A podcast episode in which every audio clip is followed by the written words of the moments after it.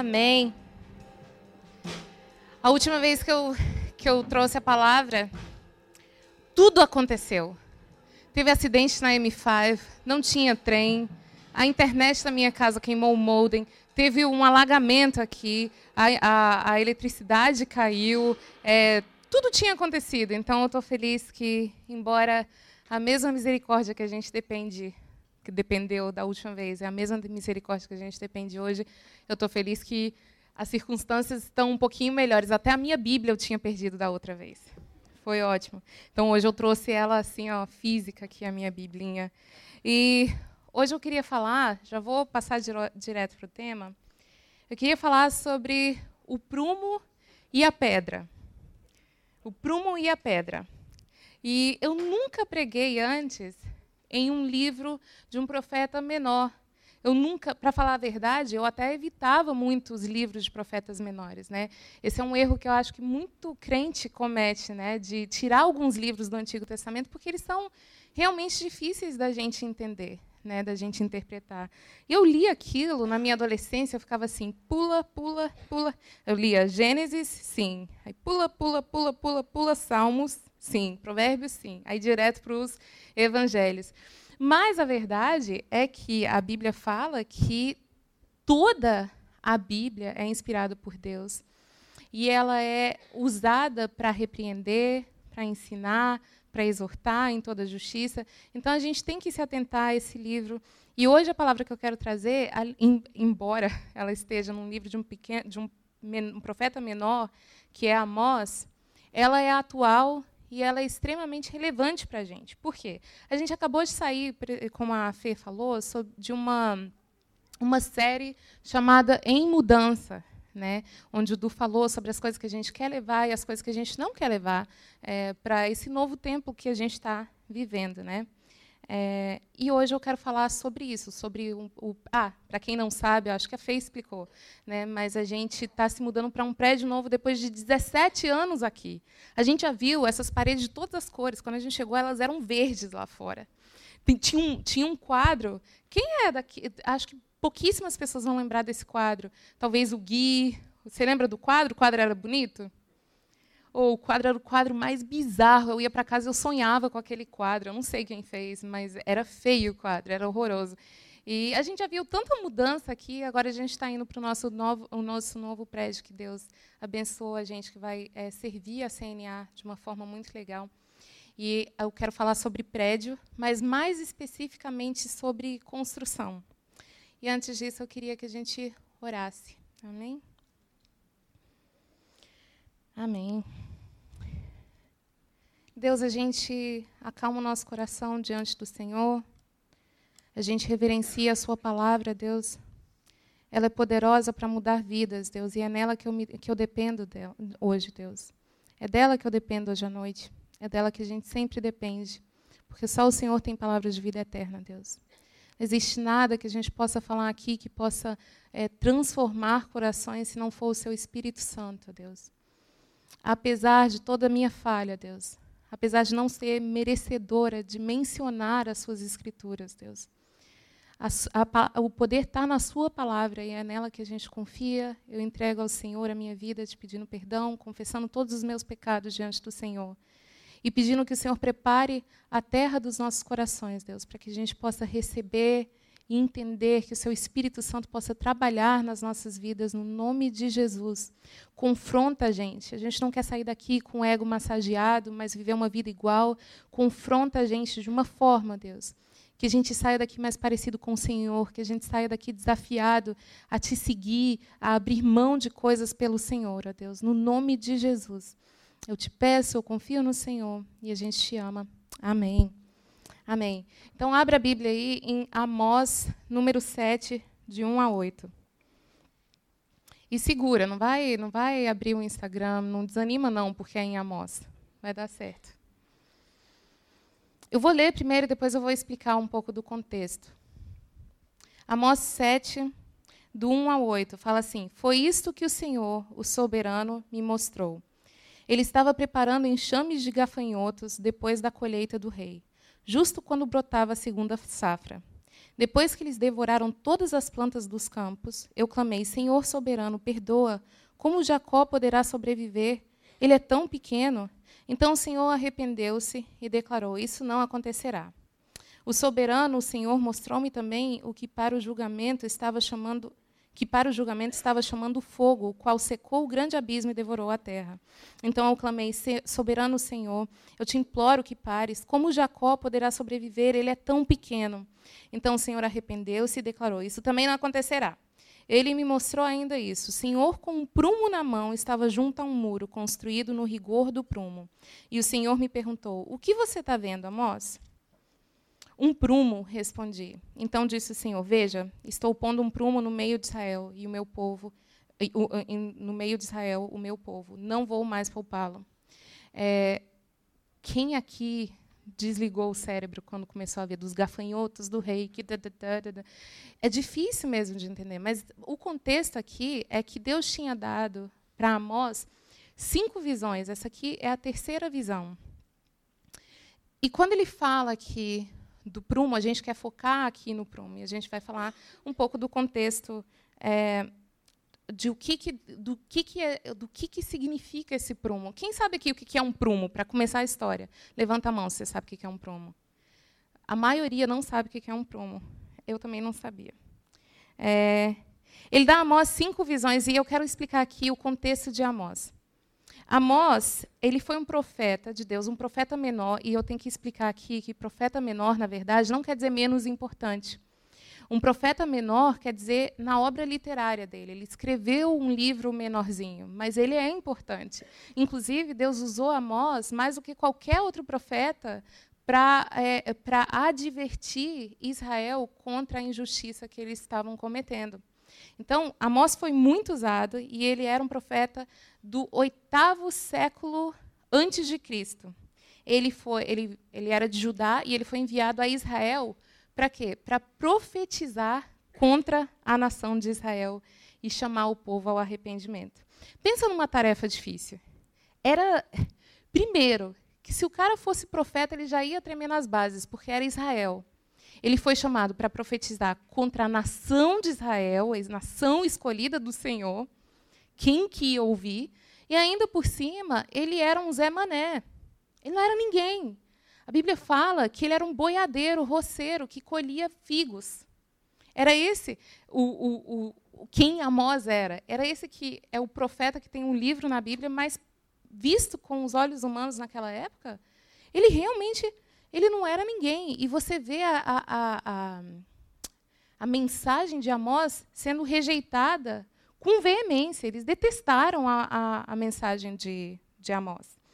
Tanto é que, se você continua lendo, Amazias, que era o profeta de Betel ali, ele chega para Amós e ele esculacha Amós. Ele fala assim, você nem profeta é, você é um videntinho aí, vai ganhar seu pão em outra esquina. E Amós, ele é bravo. Porque, embora ele seja um Zé Ninguém, olha como é que ele responde ao profeta de Betel, que era Amazias. Ele fala assim, eu não sou profeta e eu nem pertenço a nenhum grupo de profetas. Eu apenas cuido do gado e colho figos silvestres. Mas o Senhor me tirou do serviço junto ao rebanho e me disse, vá, profetize a Israel, o meu povo. Então, a situação é essa. É um iliterado, ele não pertence a nenhuma escola de profetas, ele não tem credibilidade, ele não tem credencial, ele não tem nada, e ele chega para profetizar contra o rei. Para piorar a situação ainda mais, o que acontece? O povo de Israel estava vivendo em prosperidade plena. Eles estavam vivendo os melhores anos desde os tempos de Davi e de Salomão, 200 anos antes. Não tinha evidência nenhuma, mas nenhuma, de que Deus estava bravo com eles. E como muitos religiosos hoje em dia, como a gente, muitas vezes, a gente vê prosperidade como um indicativo da aceitação de Deus. É ou não é? Lá no fundo, a gente ainda tem aquela mentalidade de, meu Deus, onde será que eu estou errando quando a gente tem uma provação? Né? E a gente olha para quem está sendo grandemente abençoado, e muitas vezes a gente interpreta aquilo como sendo a aprovação divina. E o povo de Israel vivia achando que o juízo de Deus estava longe ainda, porque estava tudo bem. Não tinha nenhuma evidência. E eles nem imaginavam que o juízo de Deus estava tão próximo. Tanto é que Deus dá uma visão, e ele vai e fala assim, vou destruir esse povo. Aí Amós vai e fala assim, Senhor, ele é tão pequeno, ele não vai aguentar. E aí Deus se arrepende. Deixa eu também tirar um tempo aqui para falar o que é Deus se arrepende. É muito diferente da gente se arrepender. Deus não tem maldade, Deus não tem mal moral, ele não se arrependeu de, é verdade, eu ia fazer uma coisa errada. Isso aí é uma linguagem antropomórfica, para a gente entender que ele mudou o curso daquele rio. Mas não que Deus fala assim, eu ia errar, né? Não, vou fazer certo dessa vez. Deus não se arrepende. A Bíblia fala muito claro que ele não é homem, nem filho de homem, para mentir, para se arrepender. Tá? Então, só para deixar isso aqui bem claro. Então, eles estavam tão próximos de serem destruídos, e Deus já tinha falado, vou destruir. Não, por favor, tá bom, vou dar mais uma chance. Mas foram séculos de rebeldia e idolatria. O rei, na época de Israel, era o rei Jeroboão II, e ele era um rei terrível, como todos eles ao norte de Israel. Né? Existia o sul, de onde Amós era, em Judá, e Israel estava ali passando por mais um rei que não era temente a Deus, que era um idólatra, e o juízo de Deus estava muito, muito perto. E eles achavam que estava tudo bem, porque Deus não estava bravo, porque estava tudo indo tão legal. E como que não ia estar legal? Eles eram muito religiosos. O povo de Israel, eles traziam oferta todos os dias, eles faziam sacrifícios todos os dias, eles traziam as ofertas deles 2 vezes por semana. O povo de Israel, culturalmente, já é um povo já que segue as leis de Moisés. Eles não matavam, não roubavam, honravam pai e mãe, eles faziam tudo bonitinho. Então, assim, quem olhava para aquilo ali falava assim, está tudo certo com eles, não tem nada de errado com ele. Eles levavam sacrifício diariamente, só que eles amavam o conforto deles, mais do que eles amavam Deus. Eles faziam toda aquela religiosidade, mas o coração deles não tinha se convertido a Deus. E você vê, no versículo 7, a gente vê Deus passando com o prumo. É a hora que ele fala assim, estou colocando um prumo aqui. Deixa eu mostrar o que é um prumo para vocês, porque eu sou uma pessoa extremamente visual, e até então eu não sabia o que era um prumo. Vocês sabem, então, a maioria aqui deve saber que o pastor da CNA, ele trabalha duplamente na obra. Ele é pastor, mas ele trabalha na construção também. E antes da gente casar, uma vez ele me levou para a obra, para ajudar ele. Até hoje não pagou meu dia. Mas eu fui orelha dele o dia inteiro, carregando balde de cimento numa escadinha. Você lembra disso? Estou esperando.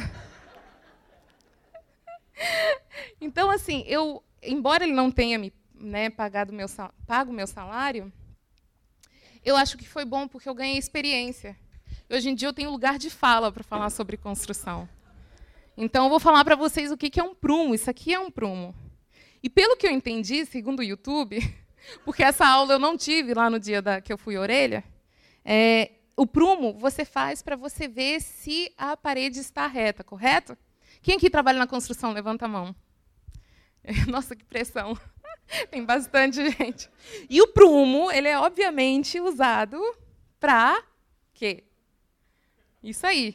Para acertar a parede, para ver se ela está reta. Então, pelo que o YouTube falou, você coloca... Engarranchou aqui, mas a ponta você bota lá em cima. Como que eu não entendi. Não, mas sério mesmo. Aí você coloca lá em cima e aí você coloca assim... Derruba e ele vê onde que... Ele mede a distância, lógico. Ele mede a distância e aí você vê se o muro está reto ou se ele está torto. Tá? Já aprenderam. Agora, quando a parede de vocês estiverem tortas, vocês passam um prumo para vocês verem. Tá? E Deus fala, e a visão de Amós é exatamente essa. Deus passando com um prumo para ver se as paredes estavam retas. Israel, a nação que foi a escolhida pelo Senhor, ela tinha recebido uma planta. Quem sabe o que é uma planta em contexto de construção? Levanta a mão. A planta está mais fácil. A planta é quando você olha e você vê ali tudo medidinho, certinho, o que você precisa fazer. E Deus tinha dado isso para Israel, porque eles tinham recebido uma planta onde, inclusive, eram coisas assim, super específicas. Deus tinha dado para eles como que eles iam construir as cidades, o que eles deveriam comer, como que deveriam ser os sacrifícios, como que deveriam ser as roupas dos sacerdotes. Deus tinha dado toda a planta direitinho, toda a instrução de tudo que eles deviam fazer. Entregou para eles e, séculos depois, ele vem para fiscalizar a obra, para ver se aquilo ainda estava segundo a planta ou não, se eles tinham feito algum ajuste, alguma gambiarra, né? Como a gente fala, uma gambiarra, que a gente tem mania de fazer quando a gente vai fazer alguma reforma, alguma construção, faz uma gambiarrinha para ver se não salva um dinheirinho e tudo isso. Deus passa com um prumo, vendo se aquilo ali estava de acordo com aquilo que ele tinha falado que era para a construção. E se Deus passasse hoje com o prumo dele nas nossas igrejas, você acha que ia dar bom ou dar ruim?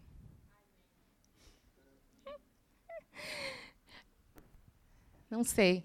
Eu sei que hoje a gente tem acesso à planta mais do que qualquer outro momento da história.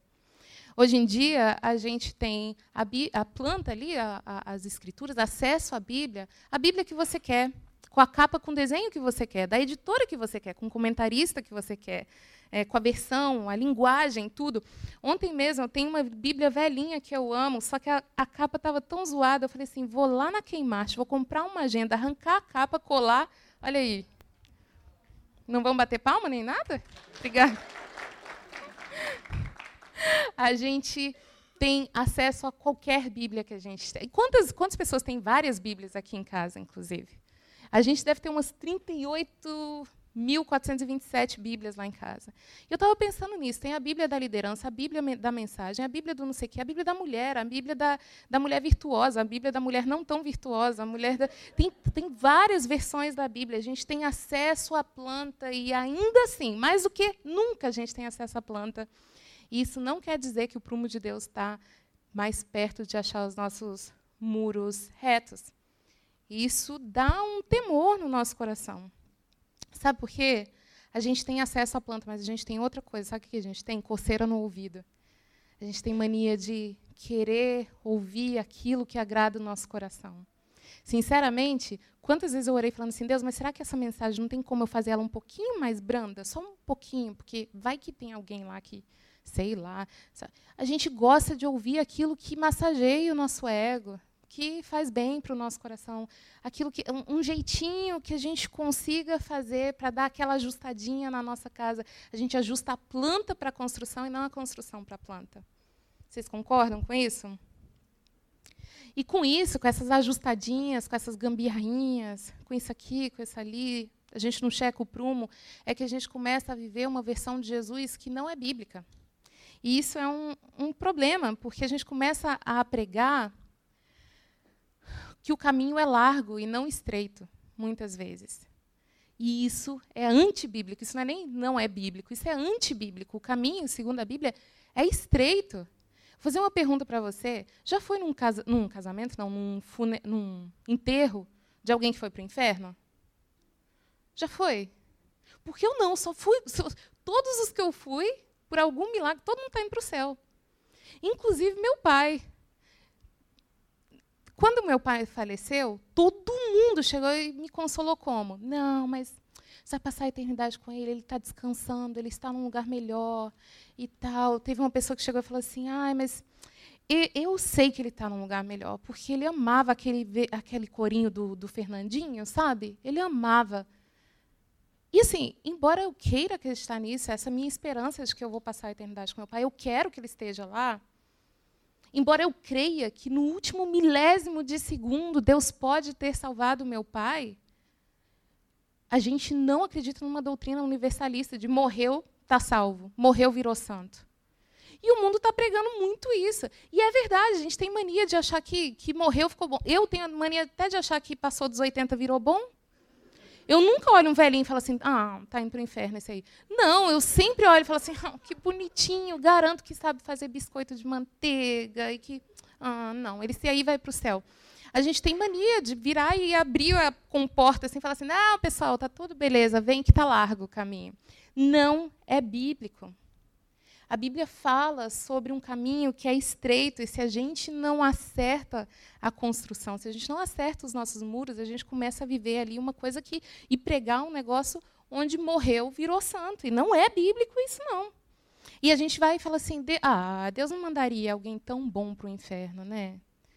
Tadinho. Só que o negócio é, defina bom. Defina bom. O que é bom? Para mim, todo velhinho é bom. Defina bom. Bom, biblicamente, é a justiça de Deus. E isso que é difícil da gente entender, porque esse não é o nosso conceito de bom. O prumo de Deus, ele não é igual ao nosso. A gente consegue olhar um Hitler da vida, um Judas, um João de Deus, um Jeffrey Dahmer, todo esse povo, assim, o meu professor de matemática da 6ª série, e a gente fala assim, esse aí merece o inferno mesmo, esse aí Deus está fazendo justiça, mandando para o inferno. Mas esse pessoal aqui era tão bacana, esse pessoal de Israel era tão legal, eles eram tão bons, eles estavam fazendo tudo certo. Por que Deus passaria o prumo e veria problema no que eles estavam fazendo? Por que eles não passaram no prumo de Deus? Porque a justiça de Deus que é o que é a definição de bom. E, inclusive, eles podiam fazer todos os rituais do mundo, todos os sacrifícios do mundo. E olha o que fala em Amós ainda, 2 capítulos antes, em Amós 5. Quer ver? Fala assim, ó. Isso é Deus falando para esse povo de Israel. Fala assim, ó. Eu sinto imenso desprezo de suas festas religiosas. Eu não suporto suas reuniões solenes. Ou seja, eu odeio o culto de vocês. Eu nem vou na igreja de vocês. Não aceitarei seus holocaustos, nem suas ofertas de cereal. Não darei a mínima atenção para suas melhores ofertas de paz. Chega de seus ruidosos cânticos de louvor. Não ouvirei a música das suas harpas. Em vez disso, quero ver uma grande inundação de justiça, um rio inesgotável de retidão.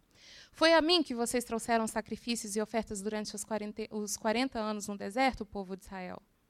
Não, vocês serviram Sicute, seu deus rei, e Kiun, seu deus estrela, imagens que fizeram para si mesmos. Olha como é que Deus é duro aqui. Ele está falando assim, ó, esse deus que vocês serviram é para vocês mesmos que vocês fizeram, não foi para mim. A intenção de vocês era fazer ídolos e um Deus, criarem um Deus que servia à vontade de vocês, e não o contrário. Você pode ter cara de crente, jeito de crente, cheiro de crente, andar como crente, falar como crente. Inclusive, a Jojo Todinho fala mais jargão de crente do que muito pastor, para você ver o nível. Você pode parecer, não que ela pareça, mas tem gente aí que parece que é crente. Mas se Deus passar o prumo, como foi no tempo de Israel, ele pode ver que o coração está longe, que, na verdade, a gente está servindo a nossa própria vontade de ter conforto. E Sproul conta uma história que é excelente para ilustrar isso. Ele conta a história de quê? Um prédio pegou fogo. E na loucura, no caos ali da como que é o nome? Evacuação emergencial, eles deixaram um bebê para trás. E quando os moradores percebem que tinha um bebê dentro do prédio que estava agora sucumbindo nas chamas, eles desesperam e eles começam, meu Deus, começa aquele caos. De repente, um dos moradores vai e ele enfrenta as chamas. Heroicamente, ele entra e todo mundo vai ao delírio, e todo mundo, que lindo, ele vai salvar o neném, é um herói. E todo mundo fica feliz, aplaude e tal. E aí fica aquela tensão, cara? Cadê o neném? Cadê o cara? E, de repente, eles começam a avistar uma imagem assim de um cara em câmera lenta, saindo das chamas, bonitão, tal, carregando um pacote. E aí as pessoas aí que eles ficam frenéticos mesmo, começam a aplaudir, gritar, assoviar, chorar, se jogar no chão. Mas conforme esse cara vai chegando perto, e o pessoal começa a ver que está esquisito aquele neném. De repente, ele chega perto o suficiente para ver que ele estava carregando o cofre dele e não o neném. Que monstro! Que monstro, né? Agora, imagina se esse cara tivesse morrido dentro do incêndio. Ele ia morrer um monstro? Ele ia morrer um herói. Ele ia estar em todos os canais de televisão, né? Por quê? Porque a gente não viu ele saindo. E com a gente é exatamente assim, a gente vê o homem entrando no prédio, mas a gente não vê o homem saindo. A gente não vê a intenção do coração do homem. O único que faz isso é Deus, e é por isso que só ele pode passar o prumo, só ele pode testar o coração do humano.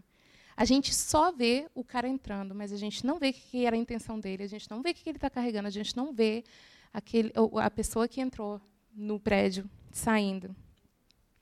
A não ser que o nosso coração tenha Deus no centro e a glorificação de Jesus seja a nossa motivação, a não ser que Deus esteja ocupando o altar dos nossos corações, sabe o que vai estar? A gente. Altar do coração de gente não fica vazio. Se não tiver Deus, você pode ter certeza absoluta de que a gente vai preencher com outra coisa. A gente vai colocar outra coisa no lugar. E muitas vezes a gente coloca a gente mesmo, né? As virtudes praticadas pela gente pode ser, na verdade, uma oferta a nós mesmos. Ela pode ser motivada para que a gente se sinta melhor, para que a gente não sofra as consequências, né? Quantas vezes a gente deixou de pecar porque vai que Jesus volta amanhã, eu fico e tal, ou a irmãzinha veio e me tira da equipe de louvor e tal. Quantas vezes a gente deixa de fazer algo errado, não porque a gente tem desejo de fazer o certo, mas porque a gente tem desejo de não passar pelas consequências. Ou então a gente pode ter o desejo de ser admirado ou de ser aceito. Isso também pode ser uma motivação do nosso coração. Ou a gente pode ter a motivação de colher bons frutos, ou de ter bom karma. Não é bíblico, tá? Karma não é bíblico. Estou falando assim de várias crenças que a gente pode ter. Ixi, o céu é o limite para as nossas vaidades. A gente pode ter várias motivações que sejam erradas. E é o homem queimado que morreu salvando a própria fortuna. E a gente olha e fica assim, que lindo, que bonito, que herói. Israel, tão religioso, tão bonito, fazendo tudo tão lindo. Sinceramente, a gente pode fazer tudo direitinho aqui. E isso pode até gerar frutos terrenos. Ó, vamos ler em Mateus 6. Tem aí? Fala assim, ó, tenham cuidado. Não pratiquem suas obras, suas boas ações em público para serem admirados por outros, pois não receberão a recompensa do seu Pai que está no céu. Quando ajudarem alguém necessitado, não façam como os hipócritas que tocam trombetas nas sinagogas e nas ruas para serem elogiados pelos outros. Eu lhes digo a verdade, eles não receberão outra recompensa além dessa. Se você quer a recompensa terrena, faz, filma, posta nas suas redes sociais e você vai conseguir mesmo. Todo mundo vai te elogiar, todo mundo vai te aplaudir como herói, mas saiba que as suas boas obras, elas são vistas por um Deus que vê o secreto. E elas não te salvam. As boas obras, elas são evidência da nossa salvação, mas ela não te salva. Se você quer aceitação, elogio, lisonja, faz, filma e viva aqui a sua recompensa. Mas a recompensa de Deus, ela está naquilo que Ele vê que é a intenção do nosso coração. Lembra que a sua salvação ela não vai vir por causa das coisas que você fez de impressionante aqui no mundo. E Romanos 3:20 fala assim, pois ninguém será declarado justo diante de Deus por fazer o que a lei ordena. A lei simplesmente mostra quanto somos pecadores. Nada que você possa fazer vai impressionar Deus. Nada que você possa fazer vai falar assim, ah, uau, não, esse aqui arrebentou, vou até dar uma salvação para ele. A Bíblia é muito clara quando fala que a salvação ela não vem por obras, ela é uma evidência do trabalhar de Jesus nas nossas vidas. E Agostinho diz um negócio, presta atenção nessa frase, ela é curtinha, mas ela é intensa. Nossas melhores virtudes são apenas vícios disfarçados. A coisa mais linda que você faz, se a gente for realmente olhar a motivação, provavelmente tem alguma vaidade. E sabe o que é o pior? Olha o que ele fala depois. Uma virtude simulada é uma impiedade duplicada. A malícia une-se à falsidade. Para um Deus que não se impressiona com nada que a gente possa fazer, o que determina se é bondade ou o egocentrismo é a intenção do nosso coração. Vou ler de novo essa parte. Uma virtude simulada é uma impiedade duplicada. A malícia une-se à falsidade. Além da gente ser ruim, a gente ainda finge que é bom. Ainda, com as nossas virtudes. A gente aplaude quando vê o homem entrando num incêndio sem nem imaginar a podridão do coração que a gente tem. Você pode ser virtuoso, você pode ser caridoso, você pode ter compaixão. Se no altar não tiver Deus, a gente não passa no teste do prumo de Deus. Porque tudo vai ser contaminado por ganância, por vaidade, por autossuficiência. Tudo vai ser contaminado com pecado. se não for Deus no nosso coração. E é exatamente isso que narra a história de quando Jesus encontra com um jovem rico. Vocês conhecem essa passagem? Onde Jesus encontra um cara top dos judeus. Ele era o bichão das leis. Ele fazia tudo, tanto é que ele chega para Jesus e ele fala assim, o que eu posso fazer para ganhar a vida eterna? Aí Jesus, sabendo, né? Jesus é cheio dos... Como que fala? Dos quê? Dá uma dica, pelo menos. Fala qualquer coisa, porque dos quê? Sacadas. Nossa, você leu minha mente, sacadas. Jesus percebe o que ele estava fazendo. Jesus passa igual um antivírus no coração daquele jovem rico. Ele passa assim, ó, ele vê tudinho e ele vê exatamente o que é o problema no coração daquele jovem rico. Ele vai falar assim, olha, segue as leis, né? Não mata, não rouba, ama o seu próximo como a ti mesmo. Ele, ixi, isso aí, ó, essa missa aí, eu sou o padre. Eu já estou fazendo isso há muitos anos, eu já sei fazer isso, já estou fazendo, sou um macaco velho, estou ensinando isso. Jesus fala, então, ótimo, então ó, vende tudo que você tem, dá para os pobres e me segue, então. E aí ele vai, e a Bíblia fala que ele sai ali, ó, triste daquele lugar. Por quê? Ele achava que ele estava atingindo o padrão. Mas ele estava disposto a seguir toda a lei, mas ele não estava disposto a tirar a riqueza dele e colocar Deus no lugar do altar do coração dele. Na hora que Deus passa com o antivírus, vê o problema dele. E olha, não se engane também, não é que Jesus está dando aqui uma nova forma, uma fórmula universal de ser salvo. Se você vender tudo, e se a sua intenção for só essa, ganhar salvação vendendo tudo, dando para os pobres, e isso, você vai para o inferno e ainda fica pobre aqui. É ruim. Não recomendamos.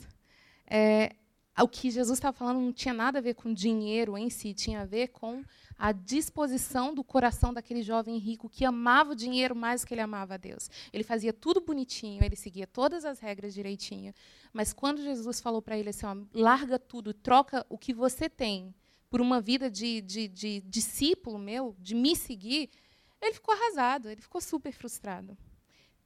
Ele fazia tudo, ele era o cara. Quem olhava para ele, com certeza achava assim, nossa, esse aí dá um testemunho, esse é crente de verdade, esse aí vai para o céu antes, ele vai tipo no carro VIP esse aí, porque ele é muito. O jovem sai dali extremamente frustrado. Ele não estava pronto para colocar Jesus como centro de tudo.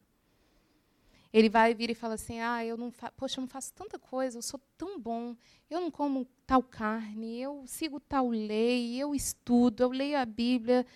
E quando a gente é religioso, a gente tem mania de olhar para outras pessoas e a gente achar que a gente está melhor do que eles, né? Lucas 18:11 fala assim, ó, é uma oração, por incrível que pareça, de um fariseu. Deus, eu te agradeço, porque eu não sou como os outros homens, ladrões, corruptos, adúlteros, nem mesmo este cobrador de impostos. Quantas vezes a gente olha para alguém e a gente fala assim, nossa, eu faço tanto mais na igreja, eu sigo tanto mais, e a gente acha que a gente está melhor do que ele de alguma forma. E a gente se coloca no pódio, né? Mas o parâmetro não é o nosso irmão, mas sim o prumo de Deus. Então, você ser velho de igreja, você fazer isso, você servir, você cantar, você saber a Bíblia, não te garante nada, não garante um relacionamento com Deus. Jeremias 17:9-10. A gente tem? A gente não tem. Então, vou ler aqui. Jeremias, se você quiser abrir. Jeremias 17:9-10. Fala assim, ó, o coração do homem é mais enganoso que qualquer outra coisa. A sua doença é incurável. Quem é capaz de compreendê-lo? Eu sou o Senhor que sonda o coração e examina a mente para recompensar a cada um de acordo com a sua conduta, de acordo com as suas obras. O único que pode sondar o nosso coração é Deus. E isso tudo isso a gente olha e fala assim, Deus passando com um prumo, dá até um medinho, né? Dá um medinho. Mas sabe o que é bom? Que toda vez que a Bíblia fala de uma doença, ele apresenta também o remédio. O remédio é sempre o mesmo, é a cruz de Jesus. Tudo que você estiver passando, toda vez que Deus fala assim, olha, deixa eu te apontar o que está errado com você, o bom é que um Deus, nosso Deus, ele é tão bom que ele não faz isso como acusação. Ele não faz isso. Tanto é que a Bíblia fala que ele não veio para o mundo para julgar, mas para salvar. Ele apresenta a podridão do nosso coração e ele apresenta a solução, que é a cruz de Jesus. Quando o Senhor passar com um prumo na nossa vida, na nossa construção, ele tem que achar os muros retos. Só que o problema é, o prumo ele é só para fiscalizar. Se a gente chega com um prumo e vê que uma parede está torta, o prumo não conserta aquilo. O prumo ele só aponta para o defeito, igual o quê? Igual a lei. Igual a lei. A lei aponta onde que os nossos muros estão tortos. Mas ela não resolve. O que resolve? Como que a gente vai fazer com que as nossas construções, a gente possa se assegurar que a nossa construção, os nossos muros vão estar retos e não tortos? Vou falar de uma outra coisa de construção. Eu estou só pedreira hoje. Como que a gente vai se assegurar de que os nossos muros estão tão certos? Usando um negócio que se chama pedra angular. Pedra angular. Deixa eu te falar, deixa eu ler aqui para vocês. O que é pedra angular, segundo o Google? A pedra angular era a pedra fundamental utilizada nas antigas construções, caracterizada por ser a primeira a ser assentada na esquina do edifício, formando um ângulo reto entre duas paredes. A partir da pedra angular eram definidas as colocações de outras pedras, alinhando toda a construção. A pedra angular é o elemento essencial que dá à existência aquilo que se chama de fundamento da construção. Atualmente, a pedra angular seria semelhante ao alicerce dos prédios contemporâneos. Hoje em dia, usamos pilastras para dar sustentação a um edifício. Na arquitetura antiga, quando as construções eram feitas com pedras, uma pedra muito forte era utilizada como pedra angular. Essa pedra era cuidadosamente selecionada na pedreira e talhada no tamanho e formatos corretos para ser a pedra de esquina, a pedra que iria receber o maior peso de edifício sustentá-lo. Se Jesus não for a nossa pedra angular, todos os nossos muros se entortam. Mas olha isso, a partir do momento que a gente tem uma pedra angular, todas as outras pedras seguem aquilo e todos os nossos muros ficam retos. O Antigo e o Novo Testamento, eles se complementam, tudo aponta para Jesus, tudo aponta para Jesus. Olha Salmos 118, 22, o que fala a gente tem? A pedra que os construtores rejeitaram se tornou a pedra angular. De quem que está falando aqui? De Jesus. Mas se você tiver alguma dúvida, talvez, sei lá, talvez é Abraão, Moisés, sei lá. Olha aqui que Atos 4, 11 fala. A gente tem? Pois é a respeito desse Jesus que se diz, a pedra que vocês, os construtores, rejeitaram se tornou a pedra angular. Ele repete o que Salmo falou, só que dessa vez colocando é este Jesus que é a pedra angular, para ninguém ter dúvida de aonde que a igreja e a nossa vida tem que ser construída, qual que é a base que a gente tem que usar para a construção da nossa vida. Não existe dúvida, a pedra angular é Jesus, e Jesus somente. E sem essa pedra angular, a gente vai ter muros tortos. Efésios 2, 20, Paulo fala de forma figurativa sobre a igreja, sendo a casa de Deus, edificada sobre o fundamento dos apóstolos e profetas, sendo ele mesmo, Cristo Jesus, a pedra angular. Portanto, Cristo é a pedra angular, sobre o qual o fundamento da igreja está estabelecido. Enquanto Cristo for a pedra angular da igreja e da sua vida e da minha vida, a gente não tem que temer o prumo de Deus. E isso é uma boa notícia. Não rejeite a pedra angular. Igual Salmos, igual Atos repete, não rejeita a pedra angular e os seus muros não vão estar tortos. E quando Deus passar com o prumo e ele vai, a gente não vai se achar em falta. A gente pode sair daqui hoje e a gente pode sair igual o jovem rico. A gente pode sair daqui triste com essa notícia, porque sabe o quê? A Bíblia até fala que a pedra angular pode servir como pedra de tropeço também. Porque você pode entrar aqui E você nem sabia. Você agora ferrou, porque você não pode sair daqui e falar assim, ah, eu nunca nem ouvi desse negócio de juízo de Deus. Ouviu, agora ouviu. Se arrependeu de ter vindo? A gente ouviu. E Deus tem sido paciente com a gente. Ele avisa e a gente fica assim, não, tá, beleza, não, Jesus vai voltar, mas não é agora, né? Não é agora. Minha avó falava que Jesus ia voltar, não voltou até agora. Vai ser justo agora, antes de eu casar, antes de eu ter filho, antes de eu comprar minha casa, antes de eu comprar meu carro? A gente tem mania de achar que a gente tem tempo e a gente não sabe se a gente tem tempo. A gente pode sair daqui triste, falando, Deus, eu achei que ia ser mais fácil, eu achei que era só vir na igreja, eu achei que era só ler a Bíblia, eu achei que era só ser uma boa pessoa e eu ia alcançar a vida eterna. E hoje, Deus fala assim, não, você tem que me seguir, você tem que deixar aquilo que está no seu altar e você tem que me colocar nesse altar e você tem que me seguir. E isso é duro. A gente pode sair triste daqui. Ou a gente pode sair daqui explodindo de alegria, que aquele que passa com prumo deu a pedra angular também para que a gente ajeitasse os nossos muros. Ele já deu a saída para a gente. Você acha que... A gente pastoreia há 17 anos. Você acha que Vou falar por mim. Você acha que a minha intenção sempre foi pura? Você acha que alguma vez eu não me envaideci? Você acha que eu nunca deixei de pregar com medo da aceitação que eu ia ter? Por ser mulher... por ser um profeta igual a Amós, não que eu seja profeta, eu estou falando como o profeta Amós, que veio lá, boiadeiro, roceiro, que colhia figo, silvestre. Quantas vezes eu me omiti de falar simplesmente porque eu não queria ser rejeitada? Quem quer ser rejeitado? Ninguém, mas eu quero menos ainda. E eu já tive várias vezes que eu me omiti. Várias vezes que eu vim aqui e preguei uma palavra mais branda do que precisava, porque eu queria ser aceita. E essa palavra aqui não é a mais aceita do mundo. Sério, você quer muitos elogios?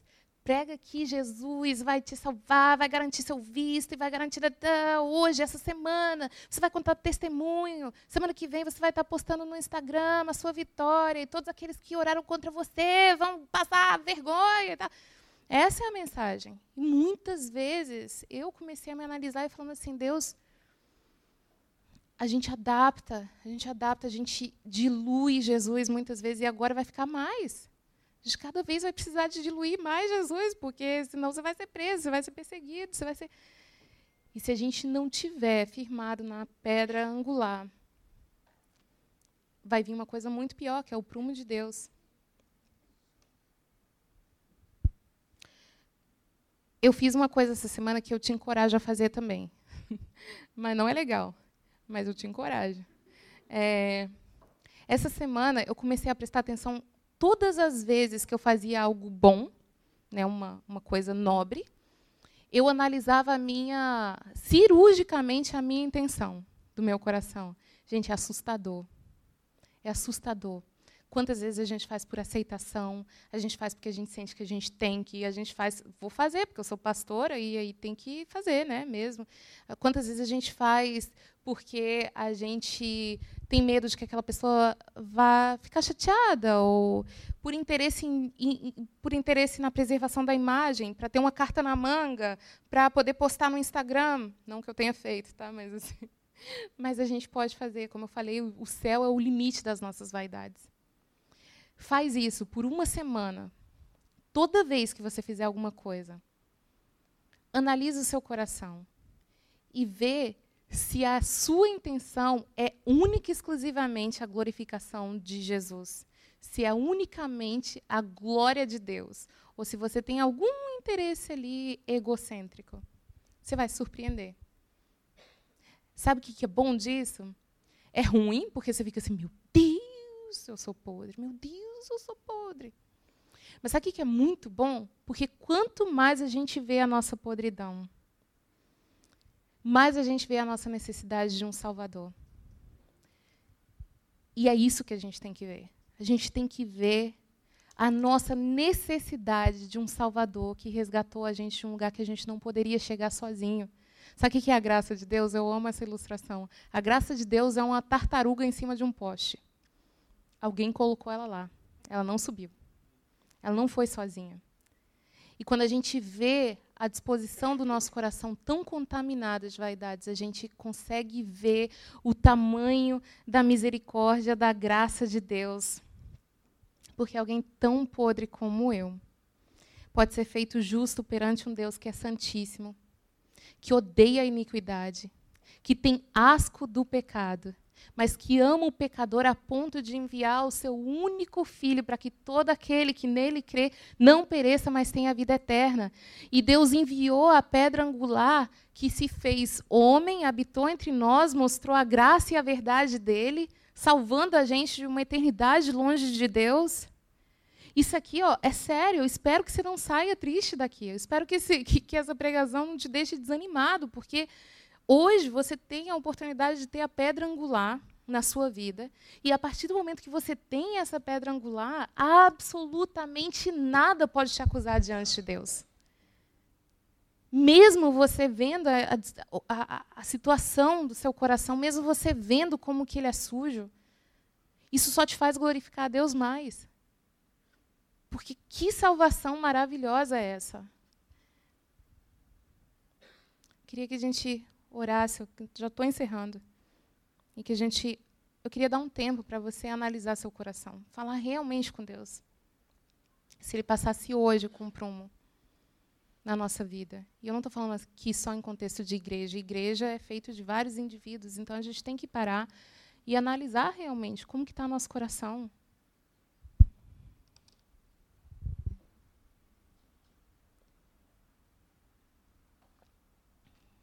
Como que você vai sair daqui hoje? Que a gente não saia como o jovem rico daqui, que simpatizava com Jesus, ele era religioso, gostava da igreja, mas ele se entristeceu quando o coração dele se achou sem lugar para Jesus.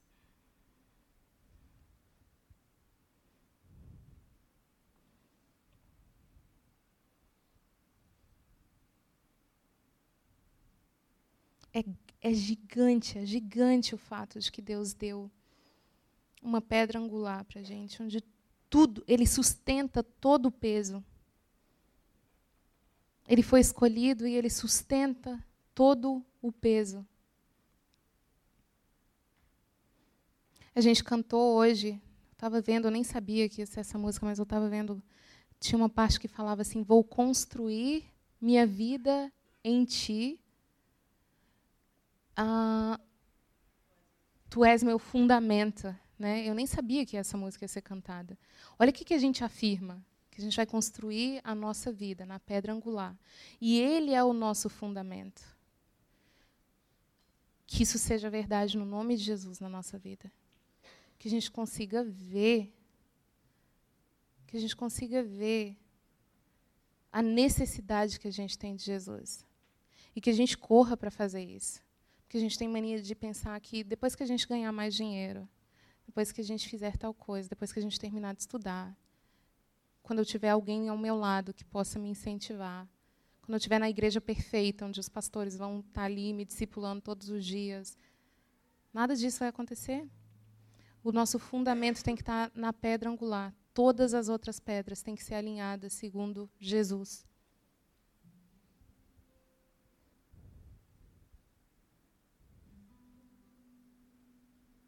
Não pense que está longe.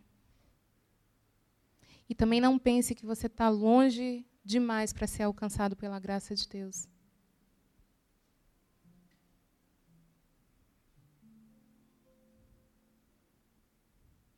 Deus disponibilizou o antídoto do veneno do pecado para a gente, que é Jesus Cristo. É a cruz de Jesus. A gente encontra tudo o que a gente precisa para lavar os pecados. É ele quem redime a gente, é ele quem lava os nossos pecados. É ele que alinha toda a construção. É ele um Deus que é compassivo, ele demora em se irar, Ele é justo, mas ele abriu um caminho através da cruz de Jesus.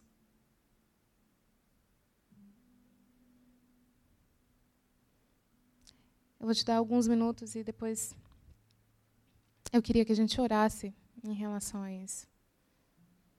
E talvez você nunca tinha ouvido falar disso. E se esse é o caso, a gente quer orar com você.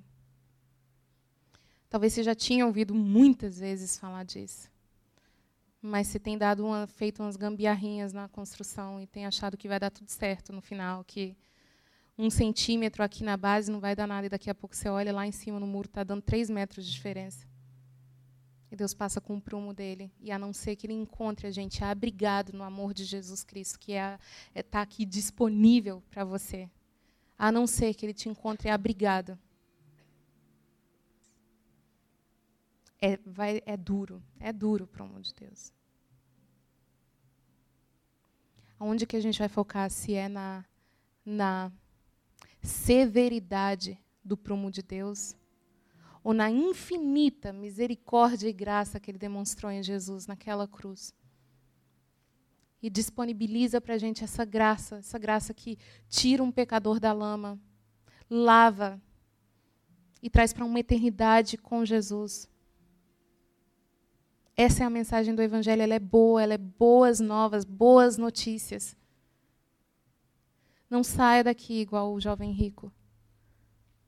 Analisa quem está no altar do seu coração e pede para Jesus que ele tome o lugar. No nome de Jesus, pede a Deus que ele se coloque no lugar que ele pertence, lugar de honra na nossa vida.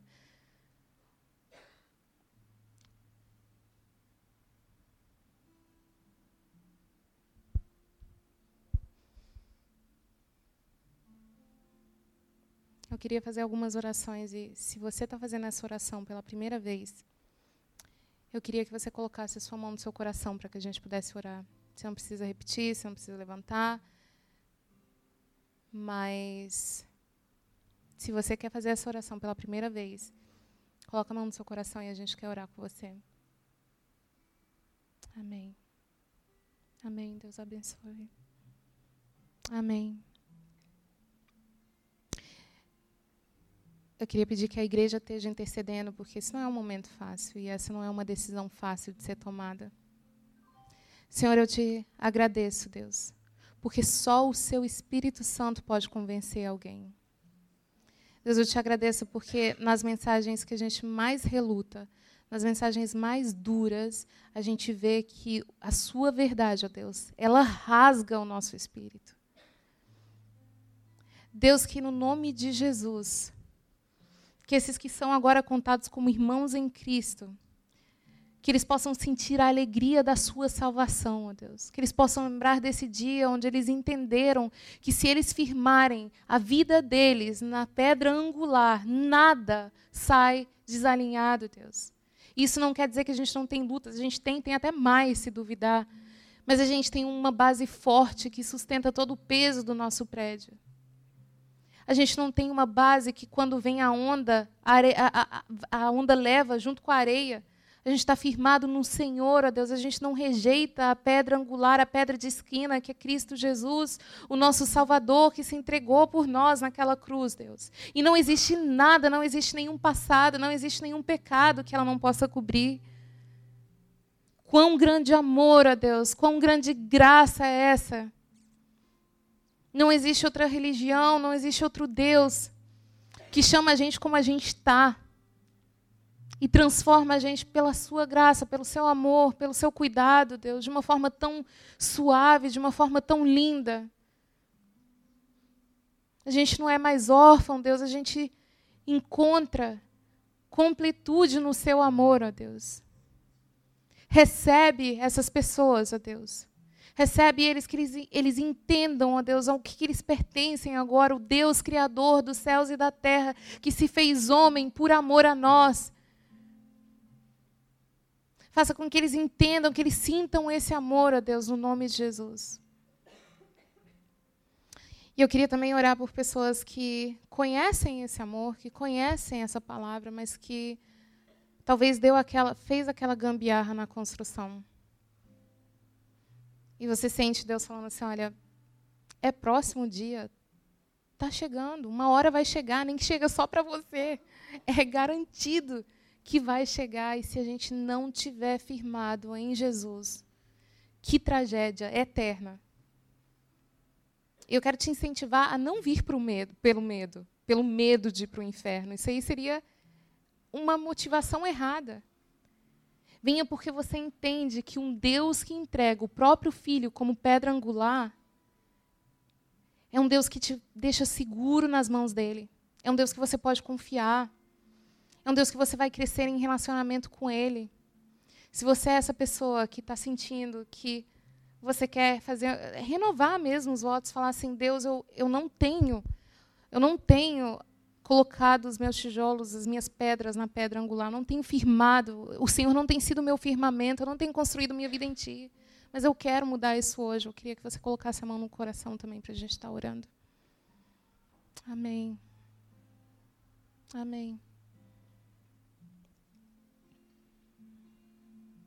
Deus, no nome de Jesus, eu oro por essas pessoas e, sinceramente, é uma oração que bem mais gente, incluindo eu mesma, Deus, eu tenho que fazer diariamente. Me lembrar da cruz, me lembrar da minha necessidade extrema como pecadora podre que eu sou, Deus. Da sua salvação e do seu sangue para me lavar e me remir, Deus. No nome de Jesus, que essas pessoas se sintam aceitas de volta, Deus. Pai, que não tenha nenhuma vergonha, que não tenha nenhuma acusação, mas que elas possam se sentir abraçadas pelo Pai que ficava dia e noite olhando na janela e quando vê a primeira ponta do filho, corre ao seu encontro. Esse é o Deus que a gente tem. Que eles possam entender essa verdade no nome de Jesus, que eles possam tomar uma decisão. Jesus sempre falou, vai, não peques mais, que eles possam se comprometer com o Senhor, ó Deus. Que eles possam estar firmados e alicerçados na pedra angular, no nome de Jesus. Eu oro pela sua igreja, Deus. A gente pode ficar de pé para orar? E agora eu queria que a gente orasse como igreja pela nossa igreja. Deus, a gente já passou por muitas fases ruins, não há tanto tempo atrás, com Covid, muitas fases boas. A gente está vivendo uma fase muito boa, Deus, que a gente nunca confunda o conforto com a sua aprovação. Deus, que no nome de Jesus a sua igreja esteja atenta ao seu prumo, Deus, que a sua igreja seja alicerçada na pedra angular, Deus, sempre. Que a sua palavra seja a nossa pedra de esquina, Deus. No nome de Jesus, que a gente não se desvie, que a gente não dilua o evangelho, que a gente não pregue um caminho largo, Deus, mas que a gente pregue um caminho que é estreito, mas que ele foi feito, aberto, onde não tinha caminho, pelo seu sangue vertido na cruz, Deus. Eu oro por cada um aqui, Deus, encoraja, Espírito Santo de Deus, encoraja, enche de temor, mas enche de ousadia ao mesmo tempo, ó Deus, que a gente possa sair daqui felizes, Deus, felizes entendendo o seu evangelho maravilhoso, ó Deus, boas notícias que a gente quer espalhar para o mundo, porque tem um mundo inteiro indo para o inferno, e a gente tem mania de diluir, de não pregar, Deus. Envia a gente. Que a gente possa pregar com as nossas vidas também, pregar com as nossas decisões, que seja claramente, todos os dias, o Senhor no nosso altar, no nome de Jesus. Que a gente não seja uma igreja religiosa, que a gente não seja uma igreja legalista, Deus.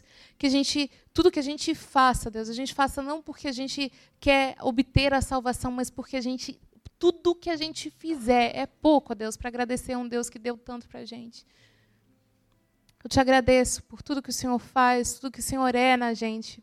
E eu te peço, Deus, que o Senhor continue ministrando na sua igreja e nos indivíduos, nos nossos corações individualmente durante a semana. A gente te agradece, a gente te ama e a gente te louva, a gente te reverencia, a gente exalta o seu nome, a gente te adora, Senhor. E a gente te ama, no nome de Jesus. Amém. Amém.